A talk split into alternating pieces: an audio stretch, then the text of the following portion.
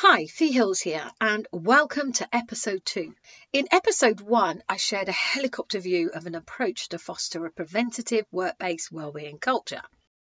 And for those of you that listened to it, you'll remember that I gave a brief overview on the EPIC methodology, as well as explaining the process of IEGS, which is basically the process of what I like to call the natural journey of behaviour and cultural change. And that stands for IGNITE, embed, grow, and sustain. What I didn't go through is how the journey of transformation plays out in terms of the blend of the interventions as we go through the journey. So, at each leg of the journey, like ignite, embed, grow, and sustain, it, it takes a different blend to create the transformation that we need. So, ignite is obviously about igniting, it's in the name. Embedding really is about habitual change. So, the way we do those two things are very, very different in terms of human behavior change. So, over the next four episodes, that's what I will be doing, starting with Ignite and outlining what is the ideal blend of interventions or assessments to ignite change and what not to expect at this stage in terms of behaviour change. For those of you who didn't listen to episode one, here's a brief overview of the method and the process. Imagine a graph. On the vertical axis is the EPIC method, running from the bottom to the top in four steps EPIC. And in the horizontal axis is IEGS. That's the process running from left to right on four points along the bottom, of course. And that is the behaviour change journey. And where these axis points meet dictates the type of intervention to allow behaviour and cultural change to accelerate and scale and sustain along that journey, even in the most complex of workplaces. And more importantly, it keeps the cultural change journey agile and sustainable. So, you know, what's there not to love? So, in this episode, I'm going to focus on Ignite because we have to start somewhere. And of course, we're going to start with igniting the fire, as it were. This is the very start of the behavioural cultural journey. Regardless of what behavioural culture you want to foster, whether it's a specific team or organisational culture, like um, like well-being or a coaching culture or one of feedback that's very popular currently, or if you're setting sail on embedding a specific framework of new values and behaviours for the new world of work. We need to ignite and inspire people to buy into and understand not just the vision, but be willing to take a specific pathway to bring that vision to life. The mission and the vision is all really important, but we also need this pathway, and the pathway is what we're going to build the culture upon. It's the way we get there, it's the way we bring our vision to life. At this stage, inspiration in spirit is the name of the game as I'm sure you're already aware. And to be fair, organisations are normally really, really good at this part of the journey. We know in our own lives we can ignite behaviour in so many different ways. We could read a book and it inspires us. We could hear or watch a speech and be inspired by that, regardless whether the person spoke hundreds of years ago and was an inspirational leader or did some inspirational work or in the current times even, you know, talk about TED Talks and things like that. And what it may do is help us take a whole new journey in life. It helps us what's called transform. And we can also be transformed by a life changing experience, be that negative or positive. So, when it comes to organizations, though, igniting change and all the way through the process of cultural change needs to really be more systematic, iterative, measurable, and of course, we want to make it sustainable. Before we ignite change, we do need to arm ourselves with the data. So, where are we now versus where we want to be? Now, I'm going to do an episode just on measuring and assessing the health and well-being of our people and the culture of our organization you know, and the various different options in which we can do that. But for today, I'm going to dive into the behavior games, what's called the behavior games, which is something we've developed uh, based on the EPIC methodology. Now, these are experiential behavior based activities that deal with behavior nuances, and then they can be stacked together and tailored to create interventions, workshops, retreats, whatever they may be for transformational purposes in the workplace or in big groups. And if we use those behaviour games across the organisation in a very systematic way, then we can quickly ignite a specific new culture and start to change as well, by the way. Really important here for culture change, the organisational language. So, how do we ignite change using experiential learning interventions like workshops, themed events, or even play experiential activities out in bite sized chunks and use them at the start of a weekly meeting? Or maybe a type of coffee break learning. You get the picture when you've got bite sized chunks of experiential group learning for behavior change, you can effectively put them together and stack them together to create bigger events, experiential, uh, or you can do them in bite sized, more iterative approach if you want to, or you can do a bit of both. With this approach, the world really is your oyster. Experiential is the E in the epic. The experiential bit goes down to a further process, and that process is observe, reflect, adapt. So all of the activities are designed to observe, put, put people in the experience, reflect, reflect on that experience, extract the learning or the creative knowledge or the or the new knowledge, and then adapt.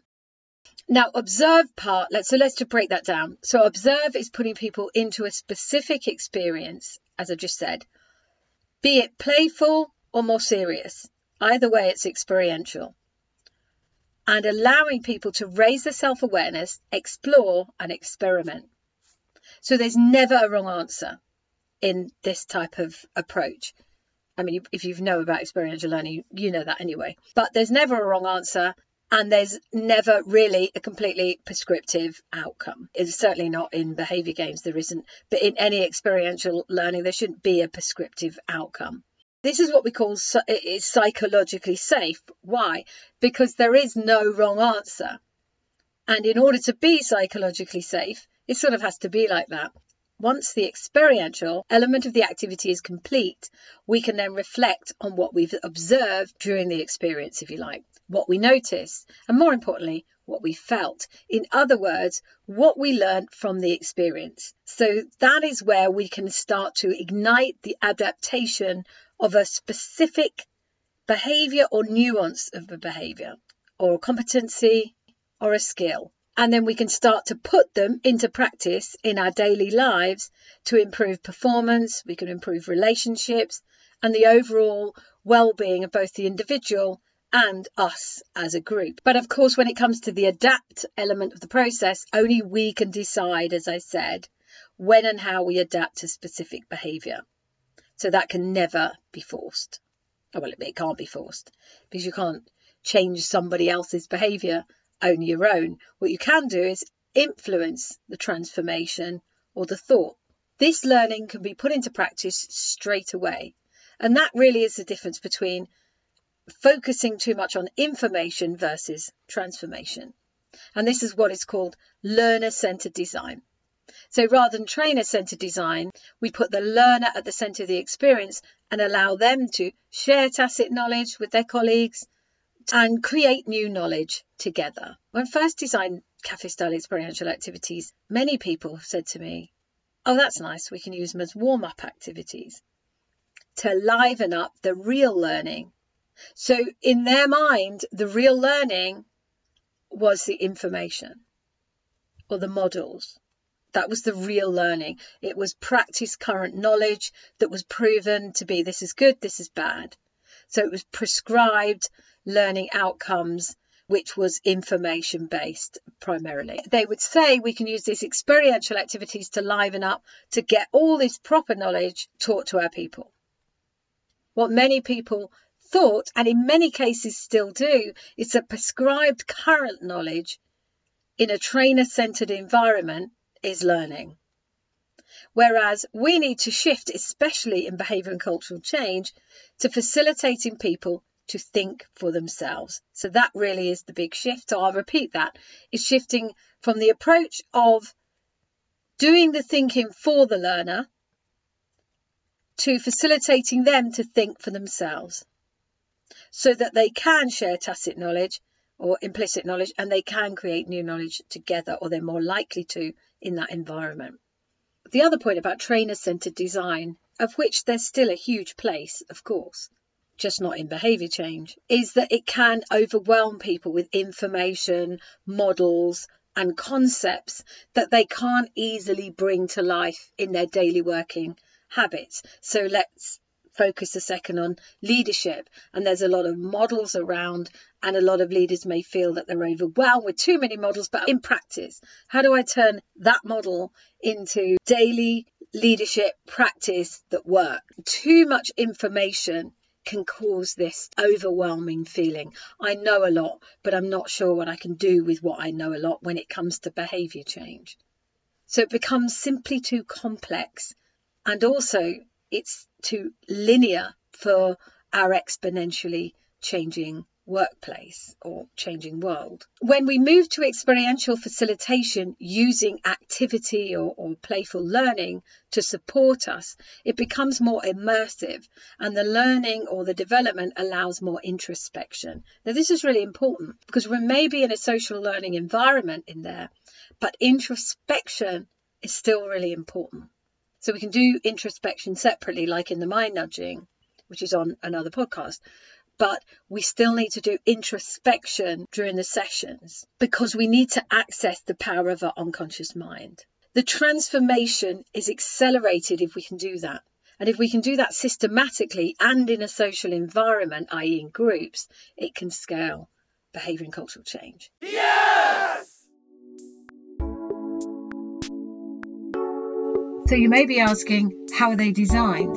And the important thing here is when we're designing bite size or micro experiential learning activities that are learner centered, we must not be tempted to put in big chunks of learning and development into a tiny activity. Let me give you an example. Say we want to transform an unconscious bias as part of our program and just pick a bias. Let's call it similarity bias which I, I, was working on recently. That's why I've just picked on that one, which, in fairness, most of us hold quite naturally. Well, a lot of the biases we hold naturally, simply because we're tribal. Now, just for a second, don't think about these biases as being good or bad or negative or positive. Just accept that they are there because at some point in our evolution, they served us. So the question is, do they serve us now? And maybe some of them do. But the trick is with any unconscious bias is to endeavor to raise them into the conscious awareness. Because if they're outside of conscious awareness and we bring them into our conscious awareness, we can think critically about them. We can then create a forum or an experience or an activity where we can experiment, discuss, go through an experience and then reflect on that. From there, decide to adapt or not, as the case may be. Observe, reflect, adapt. We can think, be it critically, analytically, or creatively, once it's in our conscious awareness. So the trick is to get it there. So back to the bias that I was talking about, the similarity bias, which basically means that we often prefer things that are like us over things that are different to us. We can see why this has evolved as a sort of survival mechanism. But in the 21st century, how could this bias take a wrecking ball to our own lives and negatively impact our organisations? Well, it is pretty obvious, but let's have an example. In the workplace, we may hire, we may promote, we may even favour people who are like us over those that are different to us quite unconsciously. And those people who are different to us may be best for the task, they may be most talented, whatever it may be for that task, that may be their strength or for the job in hand. But we become blinded to thinking critically about the qualities and competence and are more likely to ignore the weaknesses of the people that are like us. That is how biases can play out in our daily habitual behavior and make us become dysfunctional leaders and colleagues. Imagine we think I'll design a type of experiential or behavior game activity to fix this challenge and help people overcome this bias. So we've got great intentions. But the issue is that this bias, like many others, and how that plays out in behavior is really complex. It possesses hundreds of behavior nuances and complexities. So it's not one behavior that can be designed and be fixed in one activity. And when we're designing this style of learning in this way, we need to understand that really it's about nuances of behavior. So first we have to research and understand the nuances that manifest through this bias and how maybe it's connected to other biases or beliefs that are affecting it. So as much as we can in that microcosm of that bias, we need to understand it. And there's plenty of research out there on everything. There is so much work being done that you can find out almost anything about anything. What we can do is design the activities around the science. But to do that, it has to be granular. We need to design a whole set of activities around these nuances and then put them together to achieve the job of raising our awareness to overcome this particular bias. The great news is that when that's successful and we overcome that one bias, it can have a massive knock on effect in our own lives and the lives of people around us. In other words, our own life, our behavior, but also set the culture. Imagine we're all changing introspectively and together. So you can imagine the power of this at scale, but it has to be done right. And those activities need to be put together in the right way to achieve the outcome you want. There's so much more involved in that. And I'm going to be sharing that in future episodes.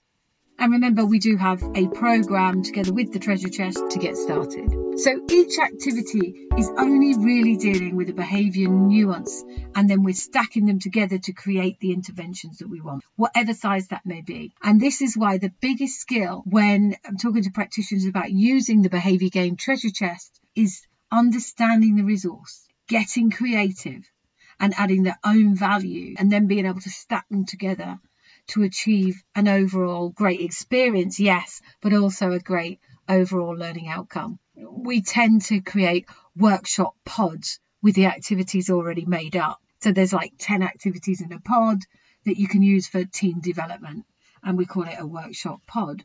And the job of the facilitator or the champion is to bring them to life so they don't look that much on paper so let's assume we have the perfectly designed experiential workshop ready to ignite our change and we're ready to go. The question is now, how is it best to roll it out? And let's assume we want to roll it out in the hybrid workplace. And I say this because that is a real challenge in many organisations at the moment. So I want to keep it relevant. And let's say it's 90 minutes. 90 minutes is enough to ignite change. Remember, only if you're then going to embed it and go through that cycle. If you just did a 90 minute workshop and that's your lot, there's your cultural change. Clearly, that is not going to work. But for Ignite, you don't need to do a lot for Ignite other than fantastic communications around the company and then getting everybody on the same page to ignite them. Not necessarily in the same workshop or event, but within a period of time.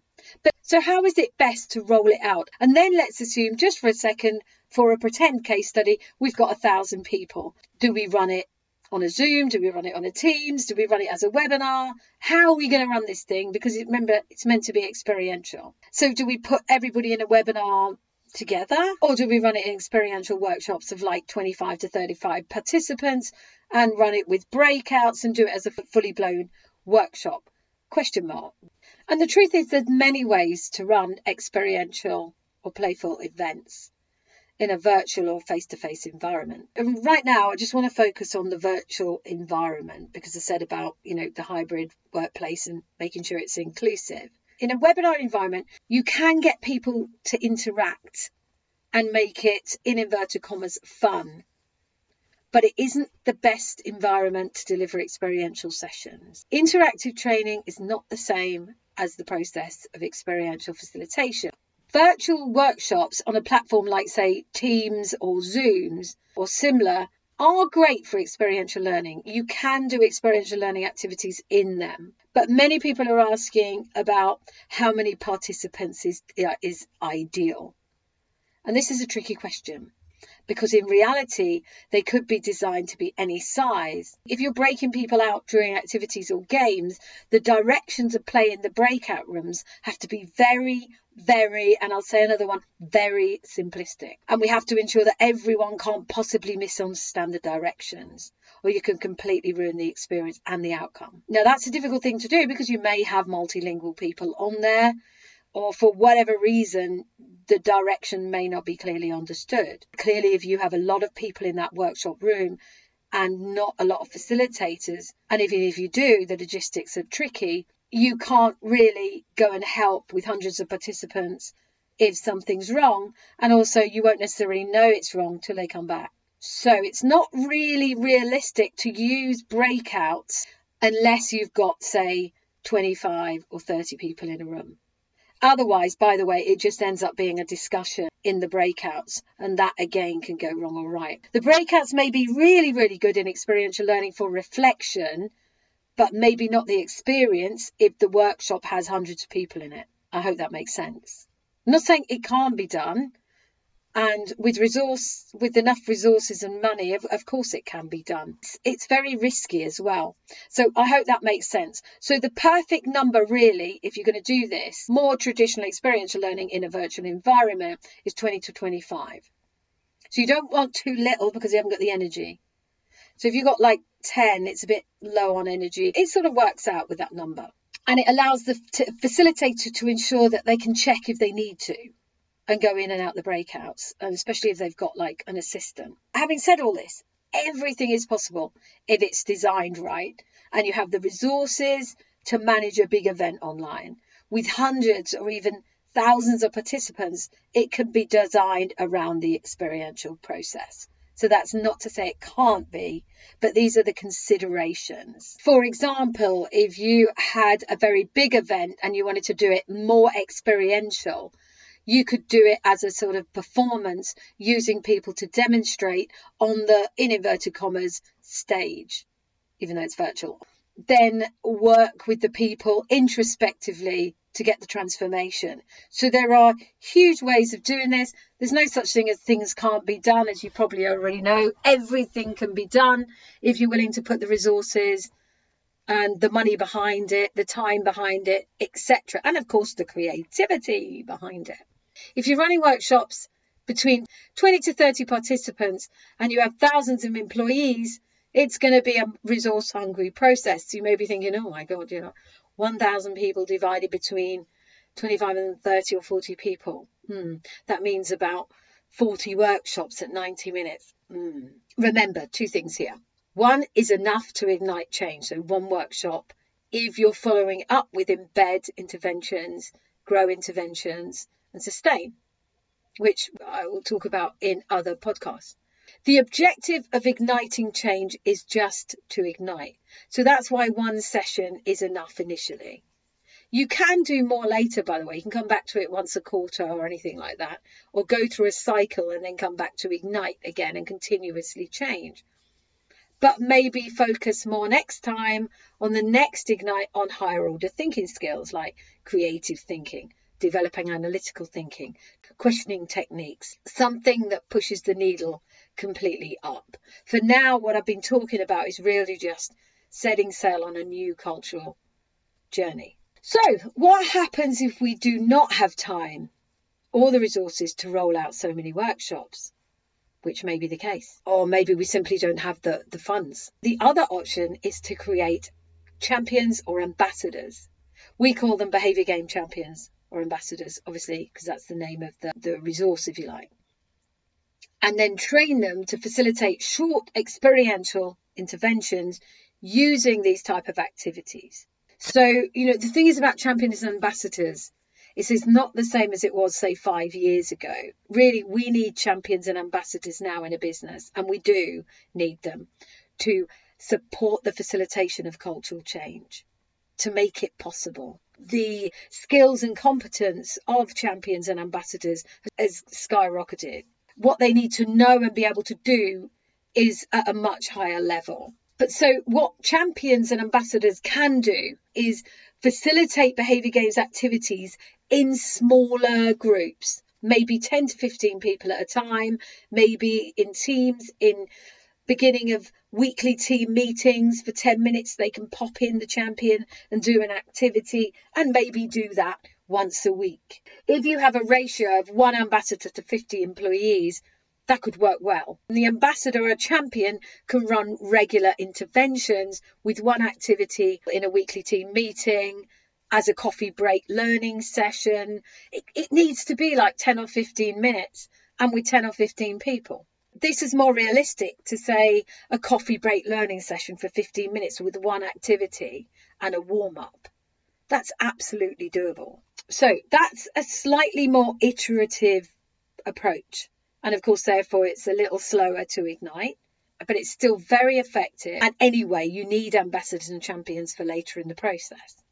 So that is an option. Or you could do a little bit of both.